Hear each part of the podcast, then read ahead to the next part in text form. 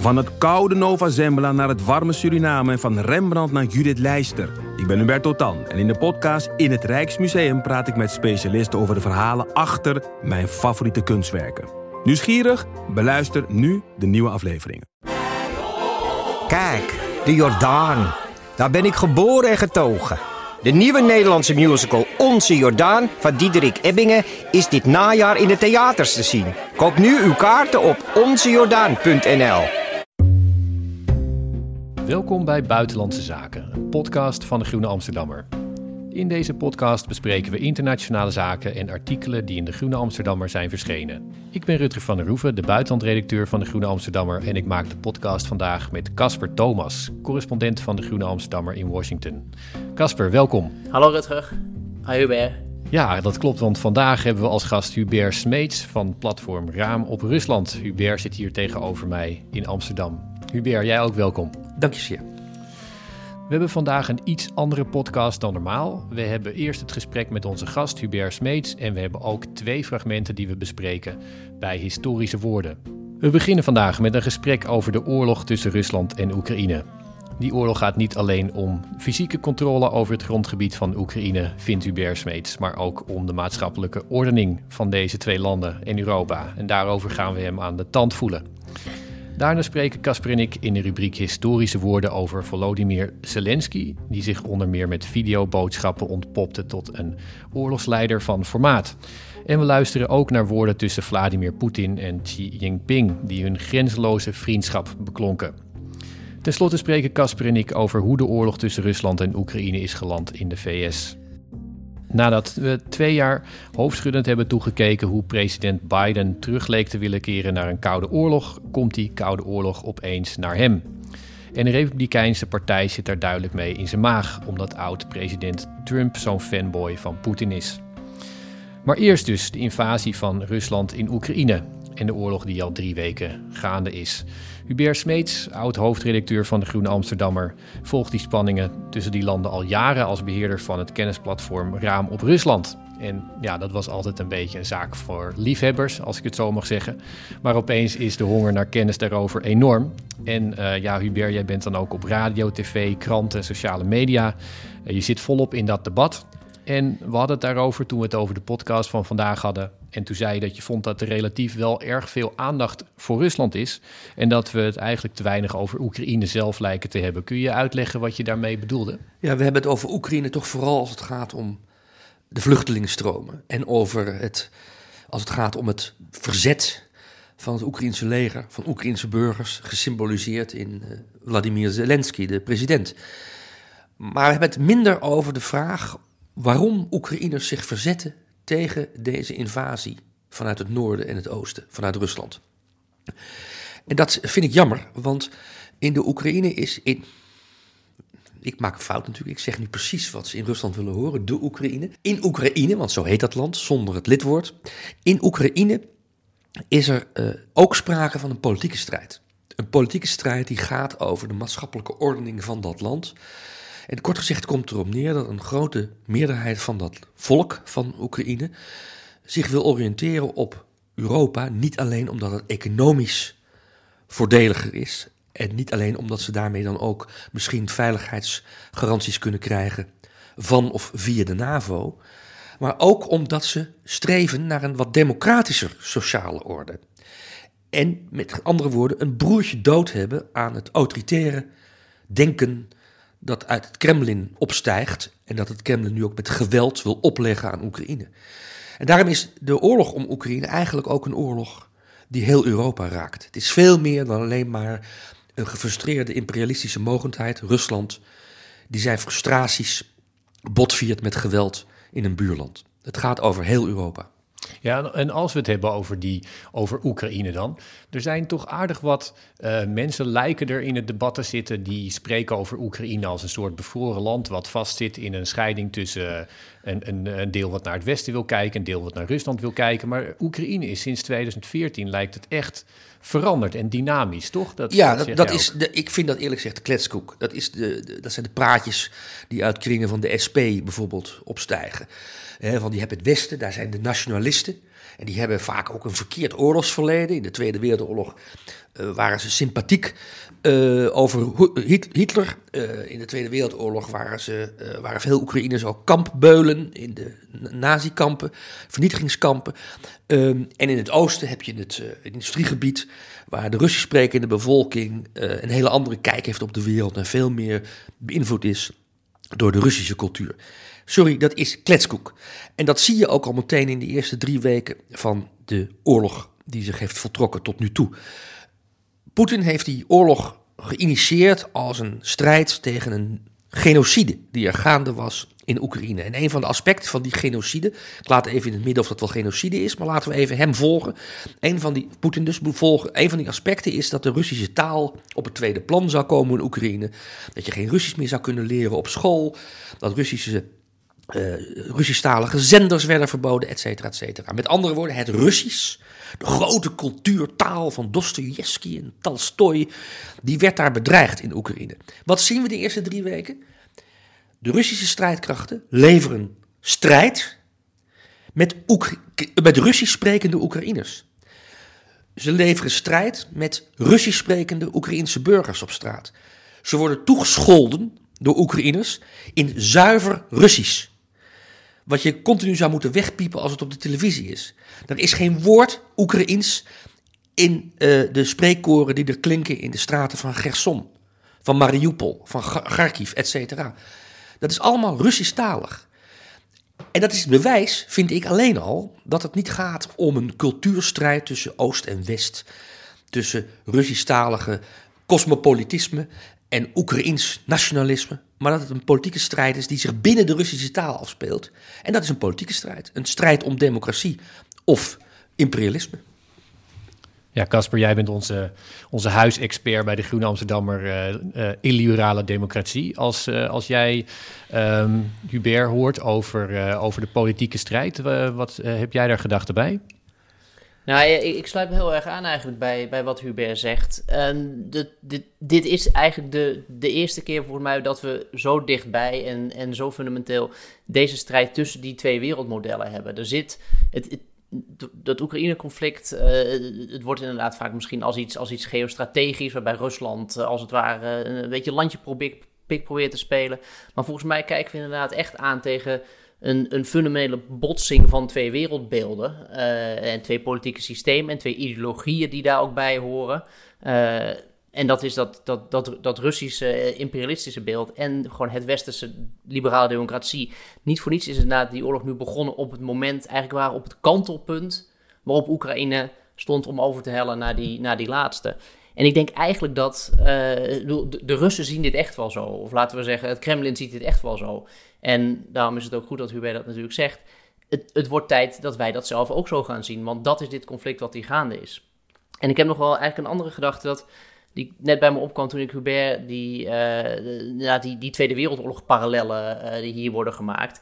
Je ziet eigenlijk dat uh, Rusland wil dit eigenlijk als het ware vastkoppelen, zou je bijna kunnen zeggen, aan de Tweede Wereldoorlog. Vandaar dat die, die rare verhalen over dat, die denazificatie van Oekraïne die ze willen. En ze zien zichzelf nog steeds natuurlijk als de, de bevrijder van Europa. En nu, als het ware, nemen ze zichzelf nu weer een soort bevrijdersrol aan.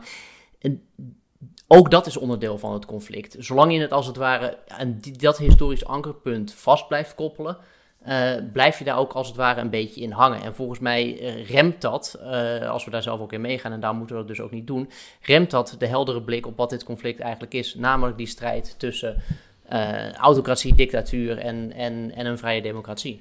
Ja, die, die, het is eigenlijk ook een godspe hoe, hoe die Tweede Wereldoorlog in wordt betrokken. Ik ga niet ontkennen dat er in West-Oekraïne mensen rondlopen die nog steeds naar de Tweede Wereldoorlog op een andere manier kijken dan wij.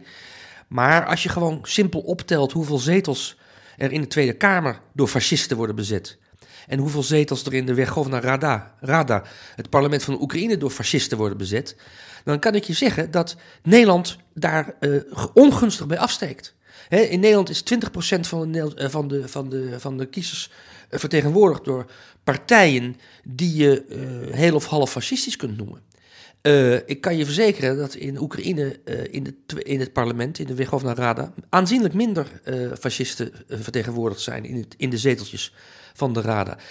Eh, maar dat heeft allemaal geen zin om te zeggen op dit moment, omdat het beeld van Demjanjuk, laten we het zo even maar even kort samengevat in een persoon, hè, die, die kampbeul die ooit pas op latere leeftijd gevonden is in de Verenigde Staten, omdat dat beeld van Oekraïne als een land vol Demjanjuks tot op de dag van vandaag in Nederland dominant is. En dat is echt onterecht.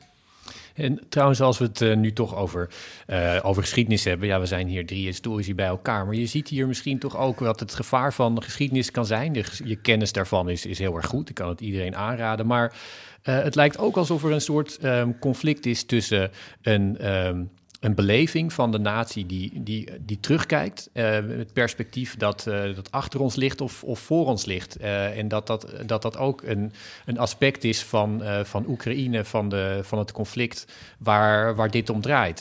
Ben je het daarmee eens? Ja, dat is absoluut zo. De hele, het hele politieke programma van Poetin is eigenlijk gebaseerd op het adagium: de toekomst ligt in het verleden. Uh, het, het Rus zijn is ook officieel volgens een besluit van het concilie van de Russische Orthodoxe Kerk, uh, alweer jaren geleden, is ook verbonden met het verleden. Je kan Rus zijn als je Russisch spreekt, droomt en denkt. Als je de Russische Orthodoxe Kerk als leidend ervaart in de maatschappij. Maar je moet ook de wapenfeiten uit de Russische geschiedenis van 988, de kerstening van de eerste Russen eh, in de Dnieper, rondom Kiev notabene, tot aan de Tweede Wereldoorlog en de annexatie van de Krim moet je beschouwen, die wapenfeiten, als de jouwe. Die moet je omarmen. Dus dat is een, een toekomst die helemaal in het verleden ligt. Uh, verkiezingscampagnes in Rusland gaan ook altijd over het verleden. Nooit over de toekomst, zelfs niet over de, uh, de, de AOW-leeftijd of de pensioenpremies. Gaan altijd over de geschiedenis. Terwijl in Oekraïne wat dat een land is dat zich probeert een beetje democratisch te ontwikkelen, veel meer gedacht wordt over hoe morgen en overmorgen eruit zou moeten zien. En dat heeft me wel eens tot de conclusie gebracht dat historisch bewustzijn is prima. Dat is heel belangrijk om iets van het heden te begrijpen. Maar te veel historisch bewustzijn is levensgevaarlijk. En dat zien we nu in deze oorlog.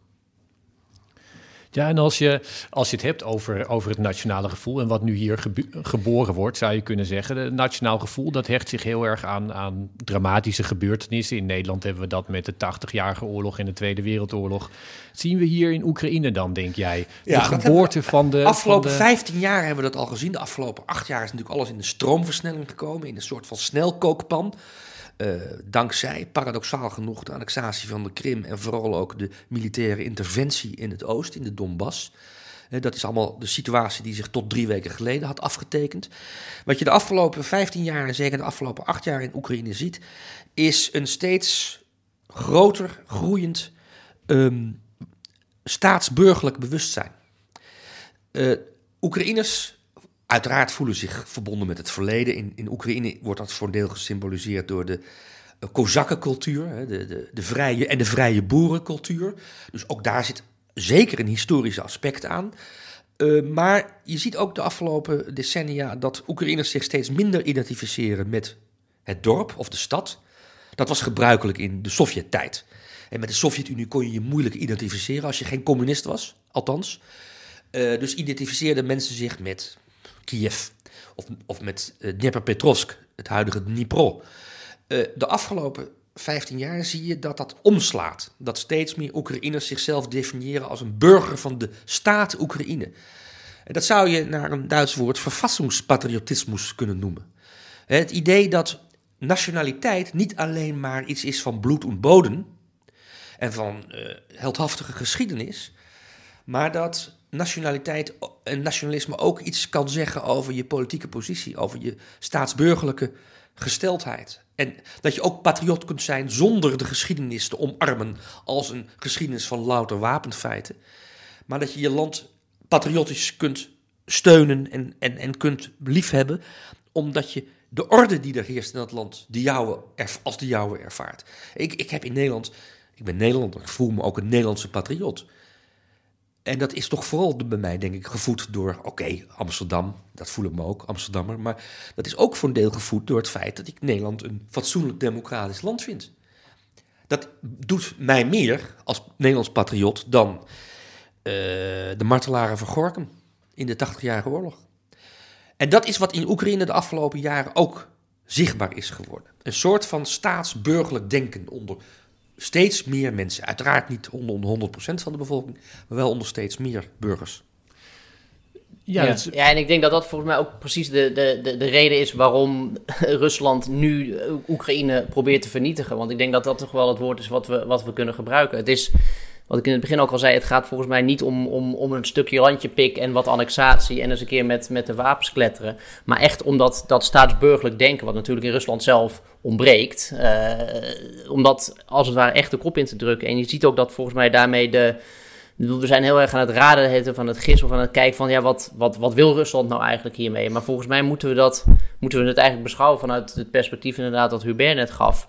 Uh, er ontstaat in Oekraïne, of er is daar ontstaan een, een type land dat haaks staat op alles wat Russisch is qua politieke cultuur en daarom niet mag bestaan. En dat doet mij altijd, als ik dit zo uh, mezelf realiseer, ook echt vrezen voor wat, wat uiteindelijk de afloop hiervan gaat worden. Want er is geen als, als, als het vernietigen van een, van een anti-Rusland. De, de ambassadeur bij Buitenhof had het ook weer over een anti-Rusland. Uh, als hij het over Oekraïne had. En dat bedoelt dus niet mee, de Oekraïners zijn anti-Russisch. Nee, het hele bestaan van dat land is iets anti-Russisch.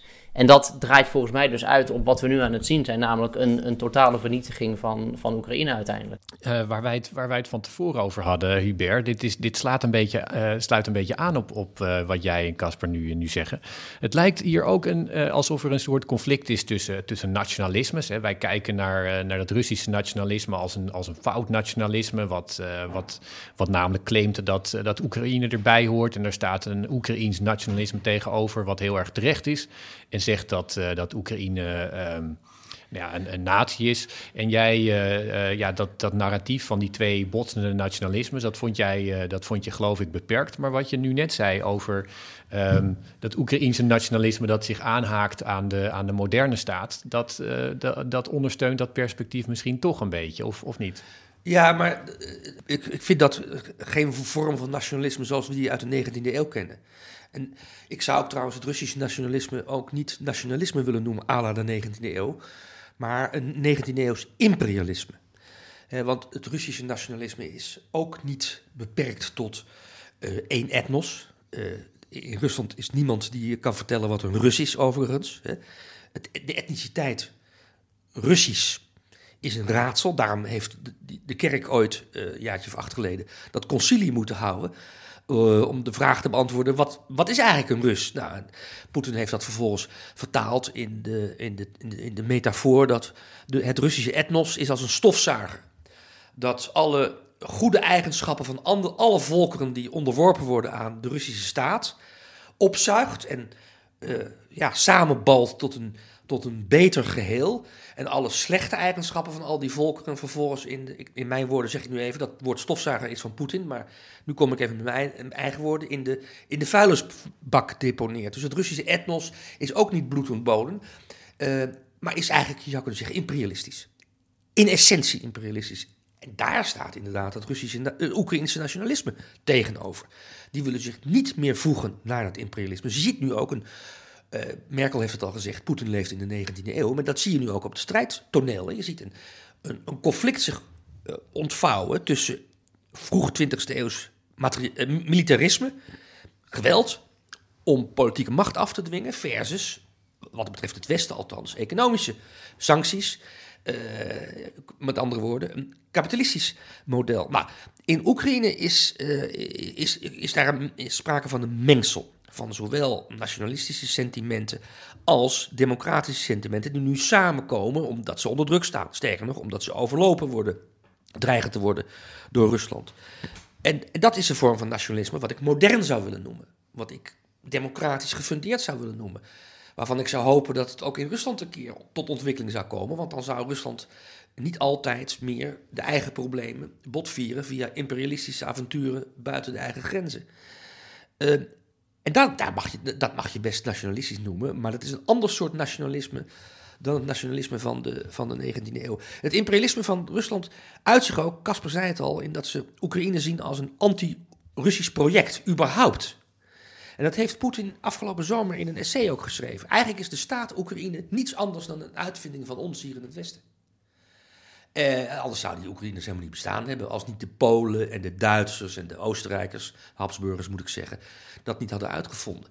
Nou, dat is een manier van denken die eerlijk gezegd, ehm, ja, als hij niet zo paranoïde zou zijn, toch op zijn minst 19e eeuws moet worden gedefinieerd. Ja, en het lijkt mij dat uh, de Oekraïners het recht hebben om met hun eigen motivatie, met hun eigen nationalistische uh, gedachten, zich daartegen te weer te stellen. Ja, ik, ik wil, misschien wel even aanhaken op die, iets wat, wat, wat Hubert net zei, en dat, dat, gaat, maar dat, dat gaat weer een stapje verder. En dat is eigenlijk de, de prijs die Rusland aan het betalen is voor, die, uh, voor, voor het 19e eeuwse beeld. Namelijk de, de, de, economische sancties. Maar eigenlijk ook de, de, het complete afsluiten nu van, van Rusland van, van het Westen. Dus ik heb het idee dat we, weer een, dat we een soort post-Russische wereld tegemoet gaan. Waarin wij straks hooguit nog militair wat met Rusland te schaffen hebben. Maar de, de culturele banden, de intellectuele banden, het heen en weer reizen. Dat, hoe leven wij straks zonder Rusland? En dat is niet, ik stel die vraag niet omdat ik daar uh, heel erg zorgen per se over maak. Maar misschien is het wel iets zorgelijks. Maar ik vraag me gewoon af hoe dat, hoe dat voor jou is, Hubert. Als, als iemand die al zo lang ook met Rusland verbonden is. Uh, ja, ik denk eerlijk gezegd, denk ik daar deze weken iets minder over na. Ik vind dat de prioriteit, wat mij betreft althans, zou moeten liggen bij uh, die politieke strijd. Die democratische strijd die er nu gevoerd wordt in Oekraïne. Tussen, je zou kunnen zeggen, Oost en West. Um, maar het feit dat is dat uh, Rusland zichzelf misschien ook wel te gronden kan richten. En dat is een van de dramatische consequenties. Ik vind het wel dramatisch, eerlijk gezegd van het feit dat in Rusland er nooit zoiets bestaan heeft als een civil society, als een maatschappelijk middenveld. En wat er bestond, dat is de afgelopen acht jaar door Poetin stelselmatig de nek omgedraaid. En dat zie je nu ook in, in het protest in Rusland. Dat is er natuurlijk. En de mensen die de straat op gaan, die zijn heldhaftig. In haar geval veel heldhaftiger dan ik, dan ik hier ben, zittend in een, op een veilige plek uit de Singel in Amsterdam, in, in een stille kamer.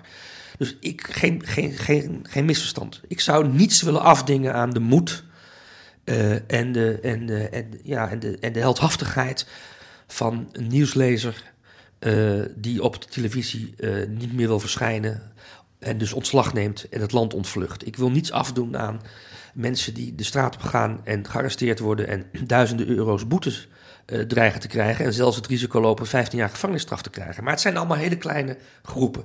En het zijn allemaal individuen die alleen maar zichtbaar worden als ze toevallig samen zijn.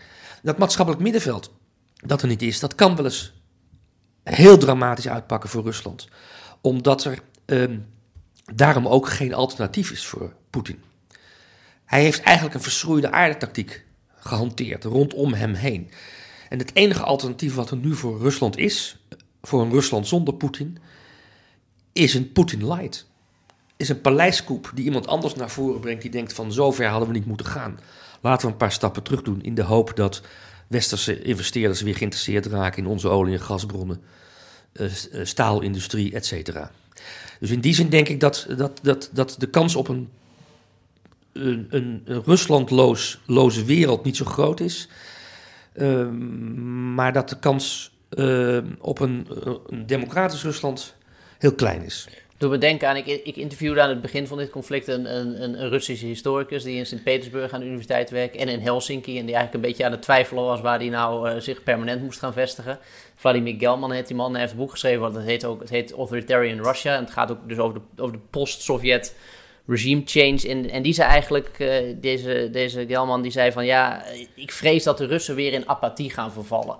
Eigenlijk zoals dat ook een beetje tijdens het communisme gebeurde. Op een gegeven moment, je richt je op je eigen, je eigen hachje, je eigen dingetje. Je leeft van dag tot dag. Je, je moet kijken waar je, je inkomen, je eten vandaan komt. En, en er is geen ruimte meer in het leven voor, voor, voor, voor, voor politiek en politiek bewustzijn. Maar als ik jou nu weer zo hoor, dan is dat misschien toch misschien net iets te, net iets te makkelijk. Uh, nou, nee, ik denk, ik denk dat Gelman gelijk heeft. En dat, dat, dat stemt mij ook somber over een, een werkelijk ander Rusland. Daarom zei ik, een beetje onbeholpen, excuus daarvoor. Uh, dat we meer moeten rekening houden met een paleiskoep binnen de elite, die nu in Moskou aan de macht is omdat het te ver gaat, omdat de ondergang van Rusland, en daar wordt geloof ik nu een, een economische krimp van 20, ja, 20% voor dit jaar voorspeld. Hè. Dat zijn krankzinnige percentages. Um, nou, dat zou kunnen zijn dat binnen de elite rondom Poetin mensen zeggen: ja, dit gaat te ver. We zijn ook onze eigen gouden eieren aan het, uh, aan het verkwanselen. Uh, en het gaat ons geld kosten. Ons persoonlijk en onze neefjes en nichtjes en uh, zonen en dochters die in het buitenland on onze rekeningen, onze miljardenrekeningen beheren. Maar ik denk niet dat zo'n paleiskoep zal leiden tot een wezenlijk ander Rusland. Alleen een minder agressief Rusland, dat misschien wel. Nou, ik heb er wel een vraag over. Ik heb de afgelopen week er veel over zitten lezen. Ik heb erover geschreven in de Groene uh, Amsterdammer van deze week. Niet wat ik er zelf van vind, maar wat ik in ieder geval analisten leer schrijven. En uh, ja, veel daarvan zeggen toch, kijk, de de groepen die openstaan naar de wereld, die hebben over het algemeen weinig politieke macht. De oligarchen, degene die uh, veel politieke macht hebben, die zijn over het algemeen eerder gebaat bij een uh, meer gesloten Rusland, een meer gecontroleerd Rusland en zien hun eigen inkomsten niet per se daardoor dalen. En ja, dat sluit ook misschien aan op wat, ik, wat historicus Timothy Snyder zei. Die zei, nou, als je kijkt nu naar Rusland, dan is uh, ja, hoop op een paleiskoep wel een gevalletje van pas op waar je voor wenst. Want het zou zomaar eens slechter kunnen worden en een, en een meer havik uh, daar, uh, daar brengen dan, uh, dan, dan per se in de democratische en liberale richting. Ja, elke voorspelling over Rusland is, is, a priori eerlijk gezegd al bespottelijk. In deze dagen zeker. Dus Timothy Snyder kan, kan best gelijk hebben. Um, ik ben ietsje minder pessimistisch. Het is zeker zo dat die, uh, die militaire machten die er in Rusland zijn en die, die, die inlichtingendiensten, dat die een autarkisch wereldbeeld hebben. Die denken wij in Rusland kunnen leven zonder de rest van de wereld. Want we hebben alles in de bodem zitten en we hebben uh, uh, 100 miljoen hoogopgeleide volwassen burgers rondlopen. Maar zo simpel is het toch ook weer niet. Want de verwevenheid van de e wereldeconomie is veel groter dan in de tijd van Stalin. Dat is één. Twee, de opleidingsniveau van de Russische burger is vele, vele malen hoger dan in de tijd van Stalin in de jaren 30. Van, die autarkische, uh, van het autarkische communisme toen. Uh, en ten derde, er is sprake van een, uh, een grote brain drain de laatste jaren al, juist onder hoger opgeleide jongeren. En een van de allerbelangrijkste dingen in Rusland is, en dat zal denk ik niemand, zelfs Poetin of een, of een nog ergere autocraat en despoot, zal dat kunnen onderdrukken, dat gevoel van de vrijheid om te kunnen reizen. Was in de jaren negentig was er in, in Rusland een politieke partij, die had een tienpuntenprogramma en een van de punten was vrij reizen.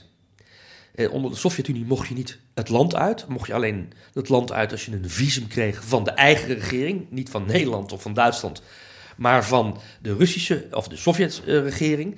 Uh, dat werd afgeschaft onder Yeltsin, nu 30 jaar geleden. En dat is als gezien, met name de jongeren, die jongeren van toen zijn inmiddels 50, 60, als de verworvenheid van het postcommunistische tijdperk. En nog steeds uh, is het zo dat wanneer geruchten in Rusland gaan dat er weer een zogenaamd uitreisvisum zal worden ingevoerd, dat iedereen in paniek raakt. Dus ik denk dat een echte autarkie dat daarvoor te veel gebeurd is in Rusland de afgelopen 30 jaar om dat nog mogelijk te maken. Ja, ja dat, en dat reizen, om even terug te grijpen naar het begin van ons gesprek. Wat, Europa is voor een groot deel gebouwd op het idee van, van, van vrij reizen. En dit is ook weer volgens mij een voorbeeld waarin je ziet dat Rusland heeft het tot nu toe een beetje, of Russen hebben het tot nu toe een beetje allebei kunnen hebben, als het ware. Een aantal inderdaad van die, van, van die verworvenheden zou je kunnen zeggen, waarmee de, de, de, de prijs die je uiteindelijk echt zelf moet betalen voor het, het, het leven in je eigen autocratie relatief mild blijft. Dus daarvoor vind ik in die zin zou je kunnen zeggen, zijn de sancties slim? Of de sancties passen bij de ideologie die het Westen hier probeert te verdedigen? Van luister eens, uh, dat betekent dus ook dat uh, jullie niet hier langer welkom zijn, economisch gezien, of gewoon als, als, als, als gezellige bezoeker. Dus stiekem wordt die ideologische strijd toch wel een klein beetje gevoerd op deze manier. Ja, ik had een, um, een, een, laatste vraag misschien om mee af te, uh, af te sluiten, Hubert. Jij had het over, uh, over, over Poetins repressie, die toch de laatste acht jaar is, uh, erg is toegenomen. De, de, vaak wordt dat gelinkt aan zijn, ja, zijn terugkeer als president. hij, hij was een, een heel populaire president in zijn, in zijn eerste acht jaar, maakte toen plaats voor Medvedev en kwam toen weer terug. Dat werd met, uh, toch met behoorlijk wat zorg bekeken door een aantal uh, mensen in de elite en in het volk. Die dachten, nou, dit is dus een, uh, iemand die zijn hele leven lang wil regeren. En dat betekent in feite een terugkeer naar de dictatuur. Ehm, hoe, uh, hoe is het eigenlijk zelf bij jou gegaan? Hoe uh, had jij, wat voor hoop had jij voor Poetin? En is dat, uh, zeg maar, kun je dat herkennen? Dat gevoel dat mensen een afnemende hoop hadden. Laura Staring trouwens heeft hier gezeten een, een, paar maanden terug. Die zei, ja, het is misschien ook een geval van die, die kikker die in de, in de pot zit. Je, er wordt steeds een beetje aangedraaid, maar de kikker die blijft zitten tot het misschien te laat is. Hoe, hoe is jouw eigen gevoel bij Poetin veranderd? Nou, daar kan ik proberen zo eerlijk mogelijk over te zijn. In die eerste twee termijnen van hem, van 2000 uh, eh, tot 2008, was ik redelijk begripvol. Ik, ik was misschien gewoon een Poetin-versteer, zoals het nu heet. Ik begreep dat uh, de Russen behoefte hadden aan een president die die vernedering van de ondergang van de Sovjet-Unie en vooral de economische verloedering daarna, dat ze behoefte hadden aan een president die die vernedering ongedaan zou maken en die weer perspectief bood.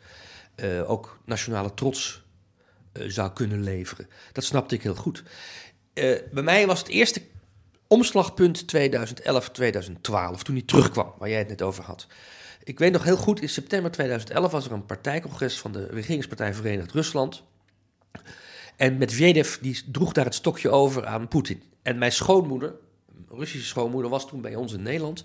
En we keken samen naar het journaal rondom, uh, rondom uh, die, die, dat congres van Verenigd Rusland. En mijn schoonmoeder zei: Wat denken ze wel? Dat wij kleuters zijn in een kindercrash, wij Russische burgers.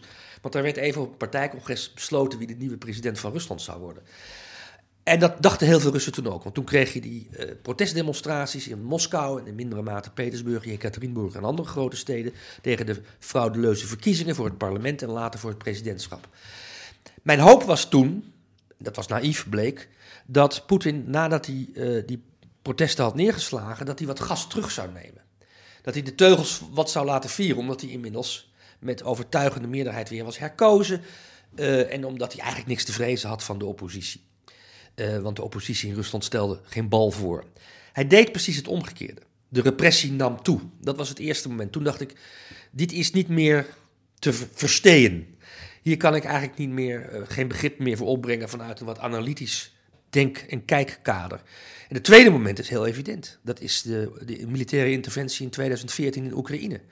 Daar ontmaskerde, om een ouderwets woord te gebruiken, Poetin zich als een regelrechte imperialist. En vanaf dat moment was voor mij eigenlijk de deur naar begrip uh, gesloten. Uiteraard moet je proberen te begrijpen wat er aan de hand is in Rusland. En dus ook moet je proberen te begrijpen wat er in het hoofd van Poetin omgaat.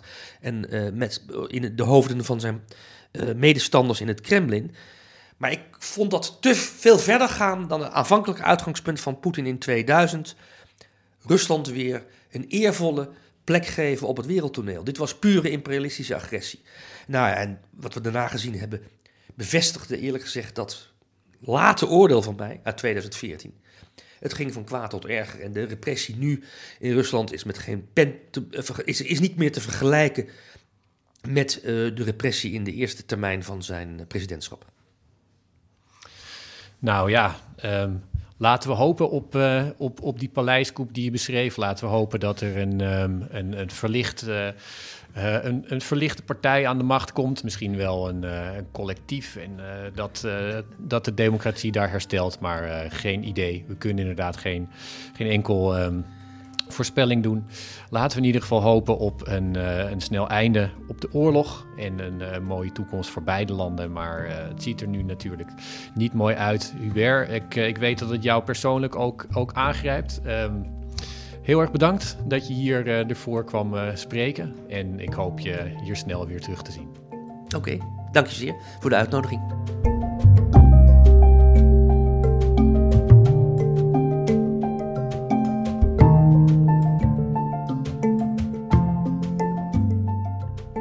En dan nu, historische woorden. Onze rubriek waarin we een citaat bespreken van een politicus uit de afgelopen weken dat zomaar historisch zou kunnen worden. We hebben er ditmaal twee, want we kunnen niet om de toespraken van Zelensky heen. Die heeft zich mede door zijn dagelijkse mededelingen naar zijn eigen volk en uh, naar mensen buiten de Oekraïne ontpopt tot een verrassend sterke oorlogsleider. Hij sprak in de straten van Kiev, in zijn kantoor, in legerkleding, in pak uh, en op allerlei verschillende uh, momenten en stuurde die filmpjes eigenlijk elke dag de, de lucht in. En u luistert hier naar een fragment uit een toespraak die hij hield op 23 februari, duidelijk met kennis van wat er stond te gebeuren. En deze toespraak ging vervolgens de dag na de invasie Europa rond en maakte grote indruk. Украина в ваших новостях и Украина в реальной жизни – это две совершенно разные страны. И главное, их отличие в том, что наше настоящее. ja, Zelensky richt zich hier direct tot de Russische bevolking in deze toespraak.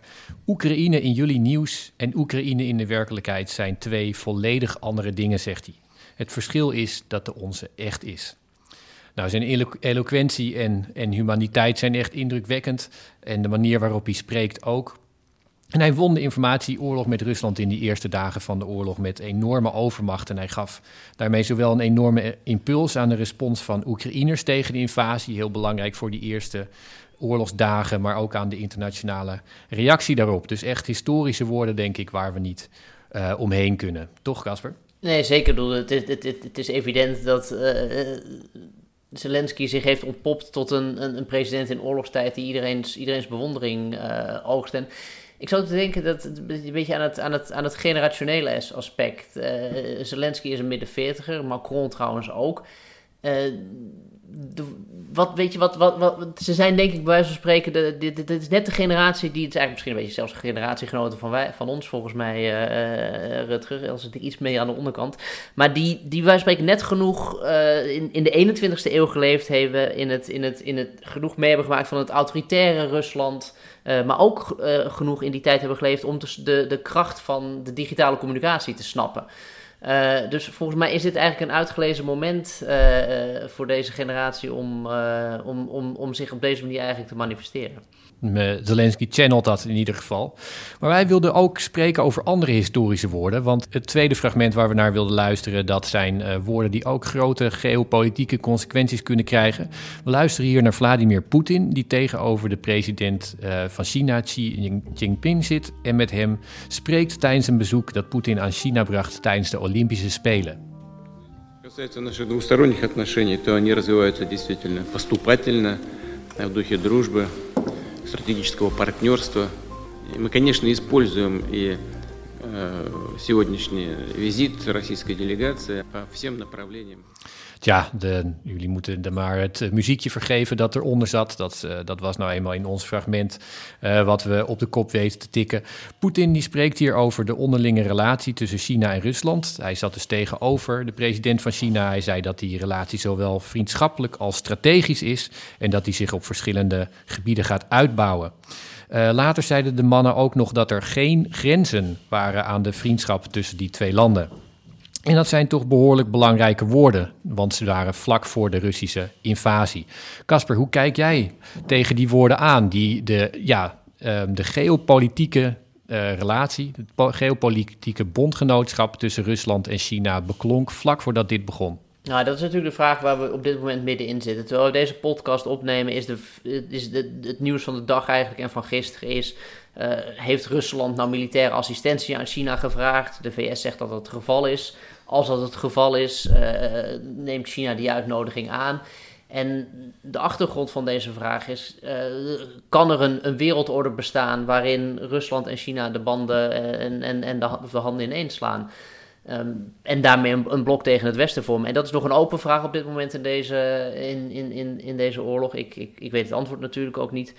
En wat er eigenlijk daar weer achter zit. En dat hoorden de podcastluisteraars net niet meer, omdat Hubert toen aan het, aan het vertrekken was. Maar in, in de nazit, als het ware, hadden we het even over de vraag. Weet je, wat, wat, wil, wat willen Russen nou? Kunnen, kunnen die zich een leven voorstellen waarin ze zich op het oosten uh, oriënteren? Al, en niet alleen economisch, maar ook daarmee natuurlijk ook cultureel.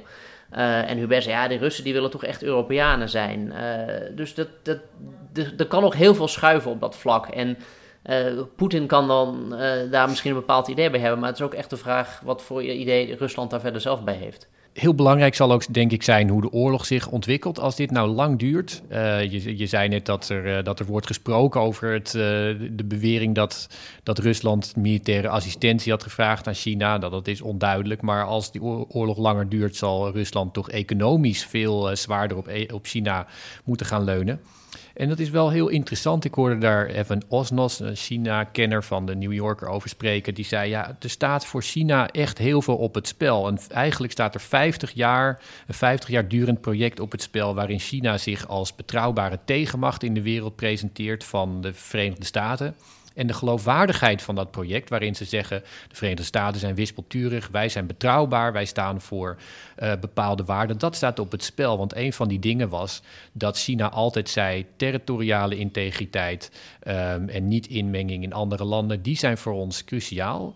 En hier is toch de vraag: ja, steunen ze gewoon een, ander land omdat het strategisch goed uitkomt? Maar ja, ik heb dat in de afgelopen weken uh, toen wat vaker gelezen en er wordt veel geschreven over het risico van China om uh, ja, vriend van schurkenstaten te worden. Ze steunen natuurlijk ook Noord-Korea, ze steunen Myanmar. En dat zou zomaar een label kunnen worden, zeggen dan ja, vooral toch ook in mijn ogen Amerikaanse commentatoren. Maar die uh, die zien volgens mij toch wat minder dat deze oorlog in Oekraïne niet in de hele wereld zo heftig wordt beleefd als bij ons. Veel, uh, voor veel uh, landen in het zuiden van de wereld liggen Irak en Afghanistan toch dichterbij, ook mentaal dan, dan Oekraïne. Voor ons ligt Oekraïne heel dichtbij. Dus die, die grote ontzetting over die oorlog is misschien minder. Dus. Um, ik denk dat het voor China inderdaad een heel belangrijk moment is. Het is heel duidelijk te zien dat ze niet een heldere boodschap hierover hebben. En er proberen, uh, maar als het kan, zo weinig mogelijk over, over te zeggen. Um, en ik denk eerlijk gezegd dat China uh, voorlopig nog aan de zijde van Rusland gaat blijven. En, er, en dat proberen te doen met zo weinig mogelijk aandacht uh, van buiten. Ja, het, het, hangt wel vanaf. Kijk, dit is, inmiddels is het dus een, een geopolitiek spel tussen verschillende grootmachten geworden.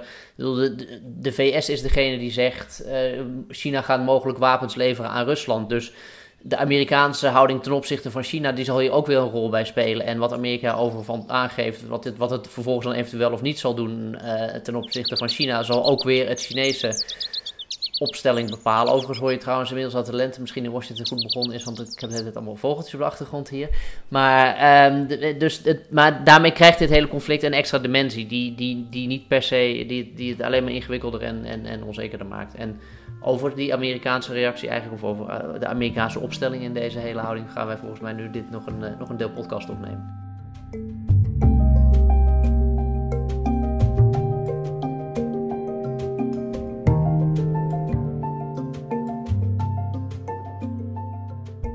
Tja, de Verenigde Staten. Um, president Biden die baarde twee jaar geleden opzien met een internationale strategie die eigenlijk ongelooflijk retro leek. Veel mensen die dachten, nou ja, dit is toch wel een beetje het wereldbeeld van een oude man die geen afscheid kan nemen van de Koude Oorlog. Maar die Koude Oorlog die is herstart.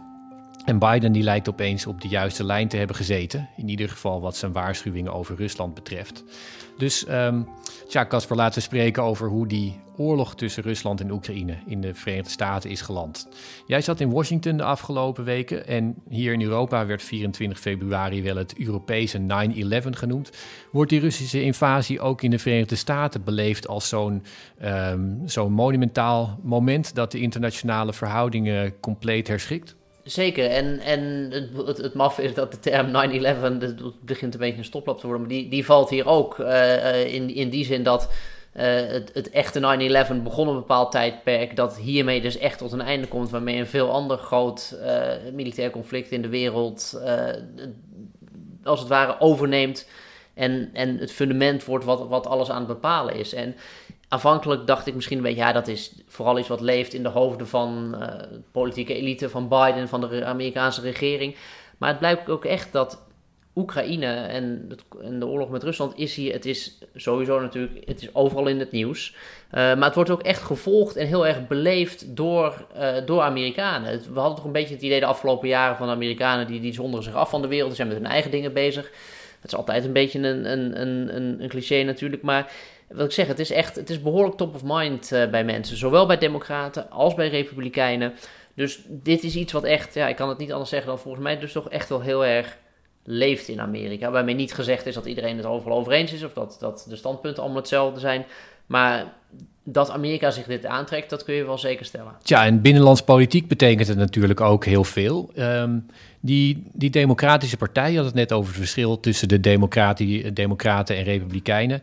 Die Democratische Partij die leek eigenlijk gewoon klaar voor het moment waar, uh, waar, waar mensen al twee jaar, of eigenlijk sinds de, de verkiezingen uh, waar Biden in won, voor hebben gewaarschuwd. Namelijk een grote showdown tussen de.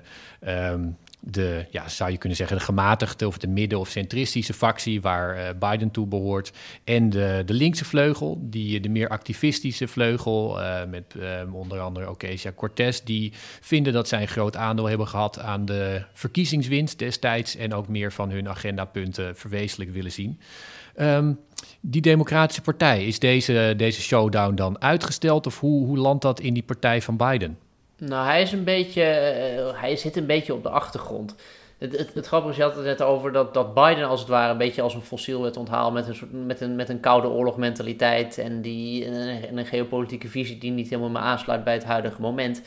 Eigenlijk is dat nu een beetje aan het gelden juist voor die, die, die progressieve democratische vleugel die bepaalde geloofsartikelen had. Uh, dat ze erg kritisch waren op de NAVO en Amerikaans imperialisme. Dat was uh, iets wat zij dus van binnenuit hier in Amerika bekritiseerden. Het, het lastige is dat die, die geloofsartikelen, ja, die staan er gewoon nu een beetje, een beetje bleekjes op. Uh, pro forma wordt er natuurlijk wel gezegd van... goh ja, uh, misschien is uh, de Amerikaanse... Uh, of, de, de, expansie van de NAVO... een van de redenen dat we nu met, in conflict met Rusland zitten. Dat, iets wat je ook in de Nederlandse linkervleugel natuurlijk nog wel hoort, hoort rondzingen. Maar weet je, het, zijn, dat, het, doet gewoon niet zo heel erg ter zake op dit moment. Want het gaat heel erg over het, een heel actueel conflict. Oekraïne geldt zelfs bij de. Geldt eigenlijk toch echt wel voor de meeste Amerikanen. gewoon echt als, als, als, als de good guy. En op het moment dat hij dus zo in de tang genomen wordt door een imperialistische macht, om even terug te grijpen naar het eerste deel van de podcast, dan, dan is dat toch het overheersende sentiment uh, in, in, uh, in Amerika. Dus de, de, de, de, progressieve vleugel die heeft eigenlijk op dit, op dit vlak gewoon op dit moment eigenlijk niet zo heel erg veel te zeggen. Behalve, en dat is dan wel weer interessant, dat ze dit aan gaan grijpen, en dat, dat zie je ook al wel gebeuren, als een, een, een steuntje in de rug voor een ander belangrijk punt van die vleugel. Namelijk het uh, afbouwen van Amerika's afhankelijkheid van fossiele brandstoffen. Uh, dat gaat misschien juist wel moeilijker natuurlijk door die, door die oorlog met Rusland. Maar uh, tussen Rusland en Oekraïne moet ik zeggen. Maar dat is wel iets dat ze zeggen. Kijk, dit laat zien dat het, het, het fossiele model, de geopolitiek gebaseerd op fossiele brandstoffen, levensgevaarlijk is. En, en dat zet je in de rug. En, maar, en het maf is, of het interessant is, dat beaamt uh, een groot deel ook van de Democratische Partij. Dus de, de, de clash tussen de verre linkervleugel bij de Democraten en het, het meer centristische midden is, is wat dat betreft niet zo heel sterk op dit moment. Oké, ja, dus uh, goed getimede oorlog uh, vanuit Bidens perspectief. Als we naar die andere kant kijken, naar die Republikeinen, ja, die, die worstelen met uh, duidelijk met Trumps uh, dweperij met Poetin. Die gedroeg zich altijd ehm, ja, heel, heel op een bizarre manier eigenlijk ehm, naar, naar Poetin toe als een, als, als een soort baas die hij ook, ook wilde zijn. Die Republikeinen zitten daarmee in hun, in hun maag. Maar betekent het verder ook politiek echt, echt wat, Casper, uh, denk je, voor, voor de verhoudingen in die partij en Trumps uh, pogingen om weer greep te krijgen op die partij en anderen om juist weg te breken van zijn controle? Ja, het is, het is een hele goede vraag en het, en het antwoord is, is nog niet te geven. Daar is het natuurlijk nog wat, wat vroeg voor. Het was interessant, ik was in, in, in het moment dat de inval begon in Oekraïne, was ik in, in Florida op CPAC, de Conservative Political Action Conference. Dat is een jaarlijkse bijeenkomst van, uh, laten we zeggen, uh, nou, inmiddels van, van Trumpisten. Trump was ook de hoofdspreker, zeg maar even de, de, de radicale MAGA-vleugel van de Republikeinse Partij. Waar overigens ook heel veel gewoon prominente kopstukken bij horen. Maar dat was dus heel interessant om te kijken hoe daar werd gereageerd op de inval in Oekraïne door Rusland. En uh, normaal, of ja, normaal, uh, tot, tot op dat moment was het inderdaad toch ook altijd wel een soort sfeertje dat je het een beetje op kon nemen voor Poetin. En uh, Poetin, dat was natuurlijk inderdaad een, leider waar we, die, die, die bepaalde conservatieve waarden verdedigde, et cetera. Nou, dat geluid, dat, dat is een beetje verstomd bij de Republikeinen. Want daar kun je gewoon eigenlijk niet met goed fatsoen mee komen aanzetten in de huidige omstand, omstandigheden. Dus Vervolgens zoeken ze natuurlijk nog wel een manier om als het ware dit probleem te gebruiken als, uh, als, als reden om Biden te bekritiseren. En dat is eigenlijk een beetje uitgekomen op het argument: uh, dit is wat er gebeurt als je een zwakke leider in Amerika hebt. Dus Biden is zwak en daarom valt Rusland de Oekra of Oekraïne binnen. Nou, dat is een, dat is een, een, argument dat je kunt maken en, en dat, is, dat, brengt ook veel kiezers op de been, ongetwijfeld.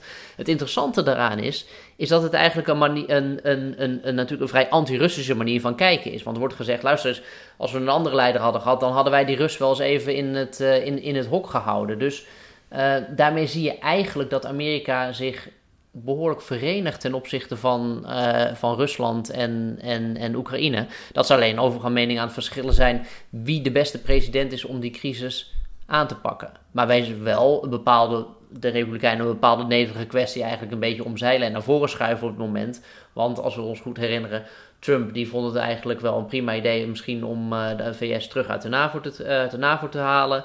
Uh, Poetin moest zijn beste vriend worden. En dat, dat staat, ja, dat, daar schamen veel Republikeinen zich nu voor. Er was altijd al wat Trump schaamt hier en daar. Maar er is nu ook weer een. Dit is er nu ook weer bijgekomen. Het, het maakt Trumps positie binnen de Republikeinse partij, binnen het Republikeinse vertoog niet makkelijker. Tja, en dan die Amerikaanse respons. Amerika is toch het, uh, het land wat het, uh, wat het Westen leidt. Um, er, is grote eensgezindheid geweest in, de, in het begin van de oorlog tussen, uh, tussen landen in West-Europa en de VS. Dat was, dat was erg opvallend. Er werd een, soort all-out economic war afgekondigd. Nou is het um, wel zo dat de Verenigde Staten dat vooral zeggen en Europa dat dan moet doen. Want uh, de economische banden tussen de VS en, en Rusland zijn uh, vele malen kleiner uh, dan van Europa met Rusland. Maar um, dat moet natuurlijk wel verder gaan. Ook die, die Amerikaanse leiderschap. Wat is, um, hoe is het de debat daarover en welke kant um, is, gaat dat Amerikaanse leiderschap en ook de. de uh, de confrontatie met Rusland, die dat misschien uh, in zich gaat houden. Welke kant uh, zie jij dat opgaan? Of hoe zie je het debat daarover in de Verenigde Staten gaan? Ja, de...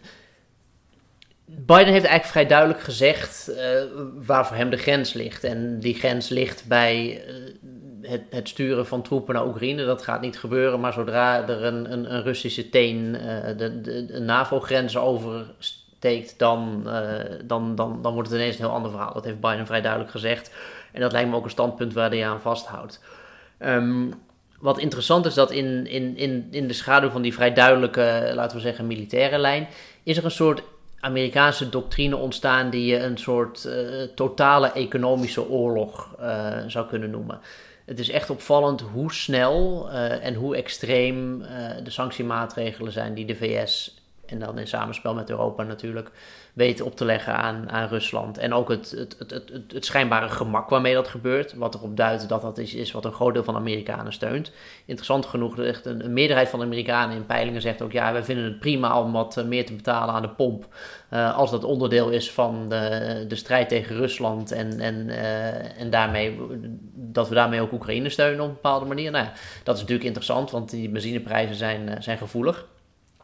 Maar die, die doctrine van die, die totale economische oorlog, dat is eigenlijk de grote innovatie die hier aan het uit voortkomen is. En ik had het daar even kort over met uh, gisteren met iemand die jou wel bekend is, Rutger, uh, historicus uh, Nicolas Mulder. Je hebt hem een tijdje geleden geïnterviewd in De Groene. die een boek heeft geschreven, het heet The Economic Weapon. Hij heeft de, de, de, geschiedenis van het sanctiewapen geschreven. Um, hij is vrij kritisch over, over de inzet van sancties. Werkt dat nou eigenlijk? Uh, maar een van de dingen waar we het over hadden was, ja, um, in hoeverre grijpt Amerika hier nu gewoon de gelegenheid? Uh, dat het aangrijpen van, van de aanval op Oekraïne uh, gewoon gebruiken als reden, als excuus om Rusland economisch gewoon helemaal een kopje kleiner te maken. Wat ze misschien bij wijze van spreken sowieso al hadden willen doen, maar je moet er natuurlijk wel een goede reden voor hebben, omdat het de wereld moet meedoen of het Westen moet meedoen en er moet een soort morele basis voor zijn. Nou, die lijkt ineens gevonden. Uh, en er is dus zelfs een bepaalde mate van bereidheid om daar de klappen voor te incasseren. Ook al hoeft Amerika er aanzienlijk minder voor te incasseren dan, dan, dan Europa. En die doctrine oefenen, daar hadden we het net over in de historische woorden al even over. Die doctrine oefenen is, wordt natuurlijk gedaan met het, met het oog op China. Uh, is dit een manier waarop Amerika ook China tegemoet kan treden? En weet je nog, toen Biden aantrad, ging het erover, ja, we willen, willen een coalitie tegen China vormen. Nou, misschien willen ze, is het idee wel, we kunnen ook een soort economische coalitie tegen China vormen. Uh, iets wat, wat Nicolas Mulder ook zei, luister eens, je moet wel beseffen dat de economische vervlechting van China en Amerika en China en het Westen vele malen groter is die dan, dan die van Rusland en het Westen. Dat is natuurlijk zo. Maar ik denk dat we hier aan het begin staan van een, een, een, een nieuwe Amerikaanse geopolitiek die, die afgeschreven Biden toch aan het, aan het bedenken is. En of dat ten goede of ten kwade in de wereld is, dat is, dat is iets wat de toekomst moet uitwijzen. Ja, maar een interessant perspectief. Dus ik heb, ik heb wel gelezen dat inderdaad in China heel, met heel veel aandacht werd gekeken naar hoe dit, uh, hoe dit zou gaan lopen. Omdat het een mogelijke voor, uh, voorbode is van wat er zou gebeuren als China uh, Taiwan zou proberen in te nemen. Dat zij zeggen, ja, die, die economische oorlog van de Verenigde Staten en, en het Westen tegen tegen Rusland zou dan tegen China gericht kunnen zijn. Maar jij zegt dat er dus ook in de Verenigde Staten wordt geredeneerd van nou, dit is ook een soort uh, dry run of een soort oefening voor, uh, voor die tweede ronde tegen de, tegen de nog grotere jongen die er misschien in de toekomst ooit aan zou kunnen komen. Nou ja, dat, dat, dat, wordt natuurlijk niet expliciet zo gezegd. Dit is een beetje wat ik probeer te, te, te, te lezen in, in wat er gebeurt. En, en verschillende punten van het, uh, van, van het plaatje met elkaar te verbinden. En daar vervolgens iets over te vragen aan mensen die er echt verstand van hebben. Maar dat, uh, dat, het, het, het, dat, dat, dat lijkt me wel. Uh, ja, dus dat. En, en dat is ook weer iets. Het is iets. Ja, Biden heeft een soort groef gevonden hierin, waarin er blijkbaar toch iets is waar heel Amerika af. Laten we zeggen, je moet, als je peilingen erbij pakt, laten we zeggen, 60% van de Amerikanen zegt, wij vinden Oekraïne echt heel belangrijk, ook voor ons.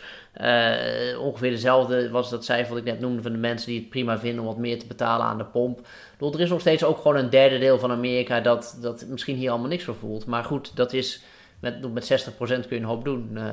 En dat is wel wat Biden hier ook voelt. Dus ja, het is, het is niet saai, uh, zeg maar vanuit, vanuit verslaggevend perspectief sowieso. Maar dat Amerika is zichzelf hier opnieuw aan het uitvinden. Uh, en, en misschien dus wel bestendig uh, een soort doctrine aan het ontwikkelen voor, voor, voor de rest van deze eeuw.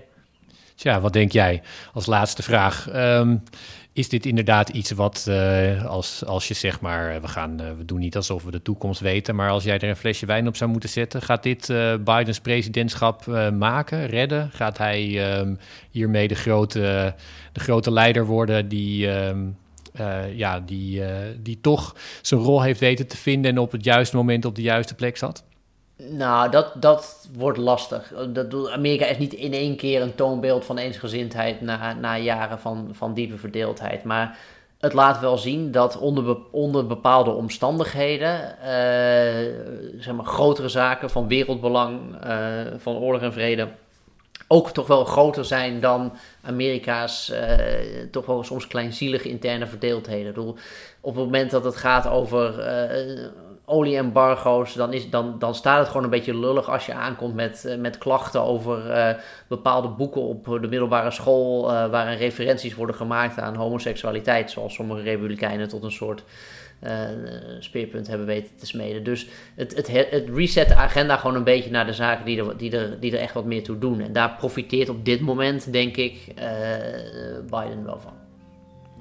Goed, ja, dankjewel Casper, daar, daar houden we het dan bij. Yes, graag gedaan. U luisterde naar Buitenlandse Zaken, een podcast van de Groene Amsterdammer. U hoorde Hubert Smeets en Rutger van der Hoeven vanuit Amsterdam en Casper Thomas vanuit Washington. Van Hubert Smeets komt een nieuwe editie uit van het boek wat hij al noemde De wraak van Poetin, Rusland contra Europa. Deze podcast werd gemaakt door Giselle Mijndief. Dank voor het luisteren. En als u meer van ons wil lezen of abonnee worden van de Groene Amsterdammer, ga dan naar www.groene.nl.